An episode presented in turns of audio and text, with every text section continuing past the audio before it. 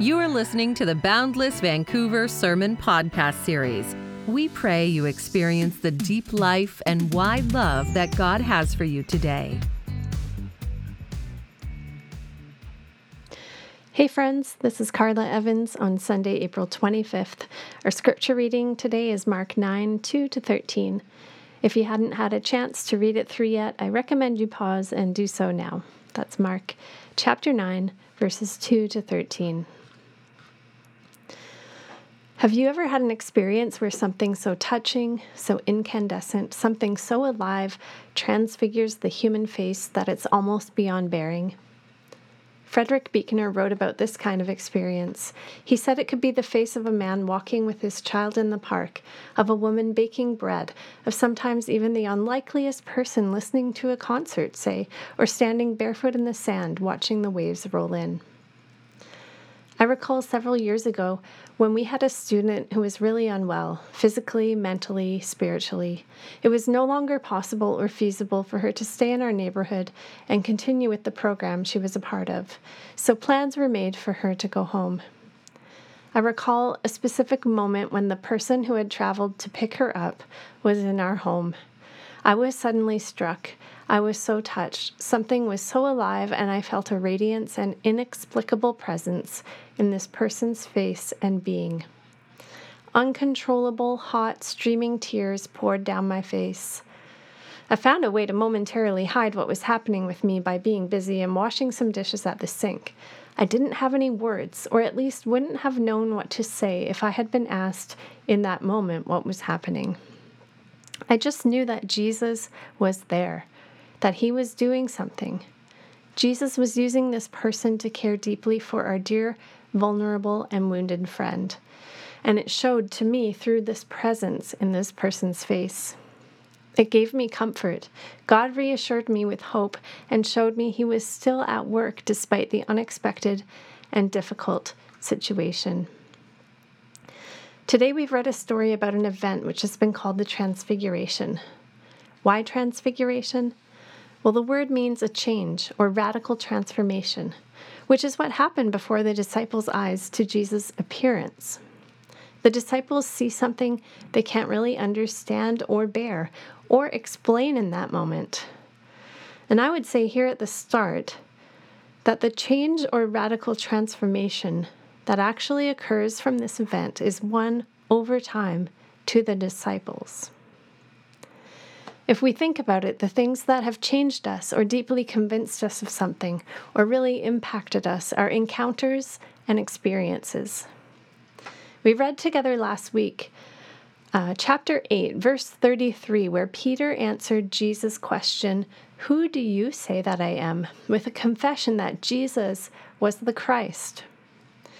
In Peter's confession, the Gospel of Mark, Mark, teaches how disciples should think about Jesus, and in this transfiguration narrative, he allows them to behold Jesus' true nature, to see it for themselves, so to speak. And this is something they will remember. It's something they can't unsee or forget.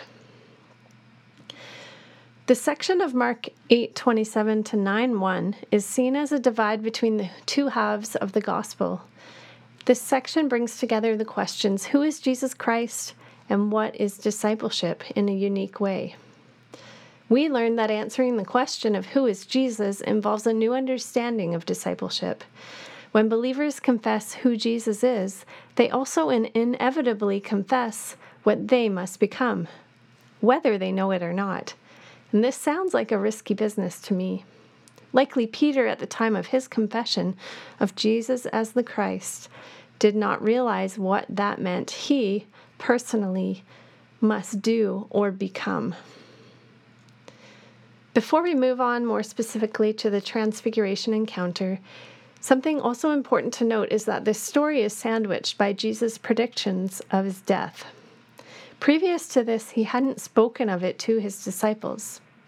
In chapter 8, verse 31, we read, And he began to teach them that the Son of Man must suffer many things, and be rejected by the elders and the chief priests and the scribes, and be killed, and after three days rise again.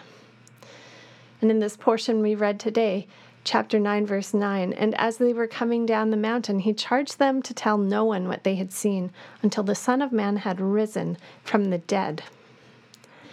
Then next week we'll get to verses 30 to 31. For he was teaching his disciples, saying to them, The Son of Man is going to be delivered into the hands of men, and they will kill him. And when he is killed, after three days he will rise. It's here at this point in time that Jesus intends to give the disciples a full understanding of his mission and the road they must follow. This transfiguration encounter is so full and rich with meaning and background, so many references to Old Testament passages and themes.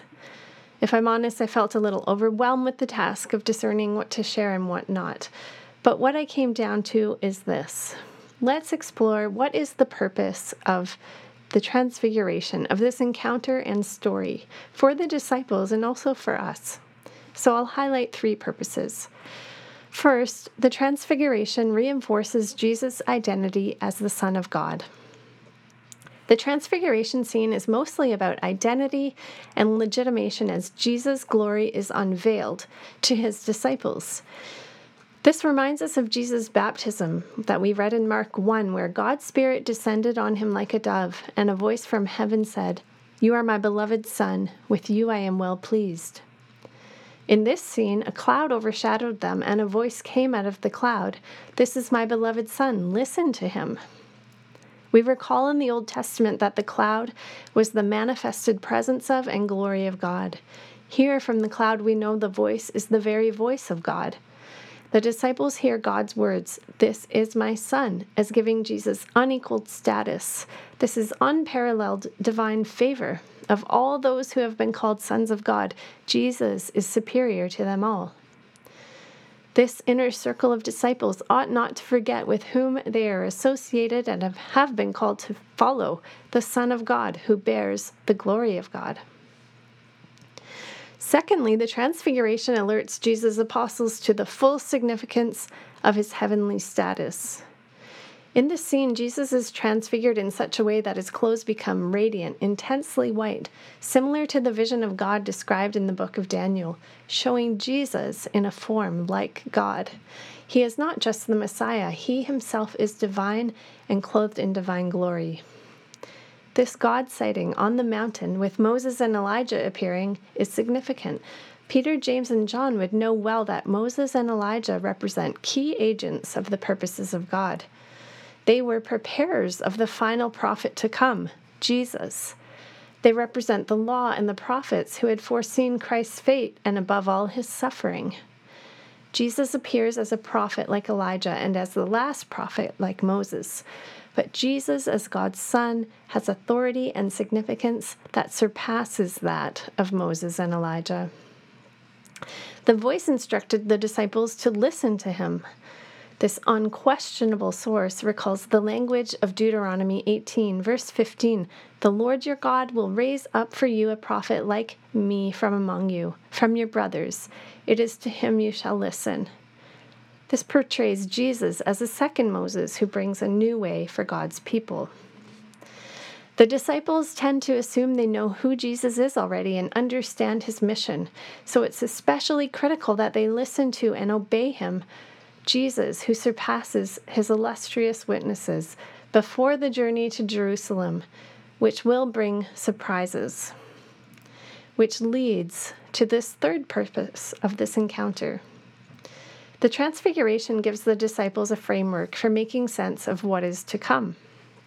God directs the disciples to listen to him. The voice from heaven not only recognizes Jesus as the Son of God, but tells them to pay attention to what he's telling them. This wisely happens in advance of answering their expected misunderstandings and objections about what would happen to him in the future. This unforgettable event something they cannot unsee, is a reminder to his disciples that despite what will seem like defeat and powerlessness, Jesus is ultimately powerful over death and every other authority. Resurrection would be his crowning endorsement. Jesus is king over all. As the meaning and implications of the Transfiguration unfold, the disciples would discover that allegiance to Jesus is worth the cost of any suffering they too will experience and will also end in glory. Peter, in his awe and confusion, suggests they set up tents, reminiscent of the Jewish Feasts of Tabernacles, no doubt with the intention to prolong this glorious experience. Wouldn't it be nice to just dwell in this glorious moment, to bask in it all? This is so good. This is what God's kingdom is all about. But we know what Peter later witnessed how what he had expected of Jesus as Messiah was not God's plan or way. What happened on this day and the days after was life changing, and Peter had no idea of who he might become because of it. What I really love is that we can read what Peter wrote in his own words, looking back on this encounter to help give counsel to fellow sisters and brothers in Christ about living a life that is pleasing to God.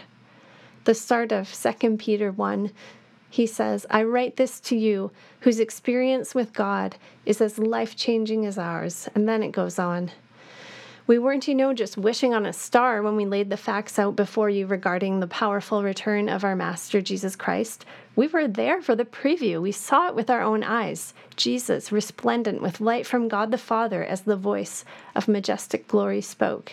This is my Son, marked by my love, focus of all my delight. We were there on the holy mountain with him. We heard the voice out of heaven with our very own ears. We couldn't be more sure of what we saw and heard God's glory, God's voice. The prophetic word was confirmed to us. You'll do well to keep focusing on it. It's the one light you have in a dark time as you wait for daybreak and the rising of the morning star in your hearts. Peter says they'll do well to keep focusing on God's glory, on God's voice. This is when they and we will see the Word, that is Jesus, confirmed to us. We'll see Jesus for who He is and notice Him in our midst. He's the light in a dark time as we wait in our hearts for His return. And He will sustain us and help us on the road ahead. During this transfiguration encounter, we see that Jesus is with the disciples. They go up the mountain together. He's still with them during this encounter, and they come back down together. And this is telling of how Jesus is. In his book, The Gospel According to Mark, J.R. Edwards says, In the depths of their bewilderment, Jesus is with the disciples. The disciples then, as now, are not expected to go it alone in this hard and joyous thing of discipleship precisely where they hear the gospel, where they see both its glory and their own inadequacy, there Jesus is with them. The one who calls disciples to follow him does not abandon them for glory, but turns from glory to accompany them on the way to Jerusalem and the cross. So today, let's be encouraged in this. Jesus, the very Son of God, all powerful, holy, and full of God's glory, is the light we have and we can hold on to in the darkness and the challenges of our world. Seeing Jesus for who he is, seeing him in power and glory, sustains us in the difficult journey we will have. And more, seeing him changes us.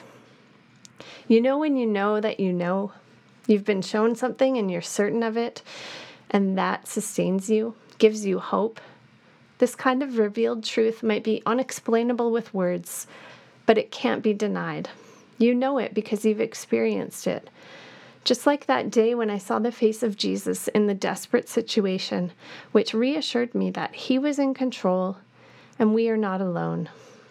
I can't unsee what I saw that day. Jesus also doesn't call you to come with him and then neglect to look back and watch where you are or check in with you. You're not left or abandoned to keep up with him on your own. He wants to accompany you, just like he did Peter, James, and John, up the mountain. He'll show you who he is and share with you and show you what it is you will need as you journey on. Today is a call to look at Jesus, the Son, to worship him, to listen to him Ask for a revelation to your heart of who He is and receive the gift of His accompaniment in all His power and glory.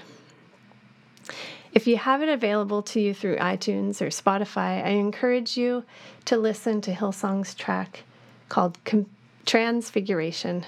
You could find it on YouTube as well. It's Hillsong's track, Transfiguration. As you reflect and continue in worship today, but first I want to pray and leave us here with this. Father, thank you for your word, where we can read of and this encounter that revealed your Son, Jesus, as divine, as all powerful, as the one to whom we should listen, both now and into the future. Thank you that you have given this gift of accompanying us on the way, and that by your Spirit you reveal to us your very self and what you are doing in this world. Help us to see you. Help us to listen to you. May that sustain us today and as we journey ahead. Amen. Thanks for listening to the Boundless Vancouver Sermon Podcast.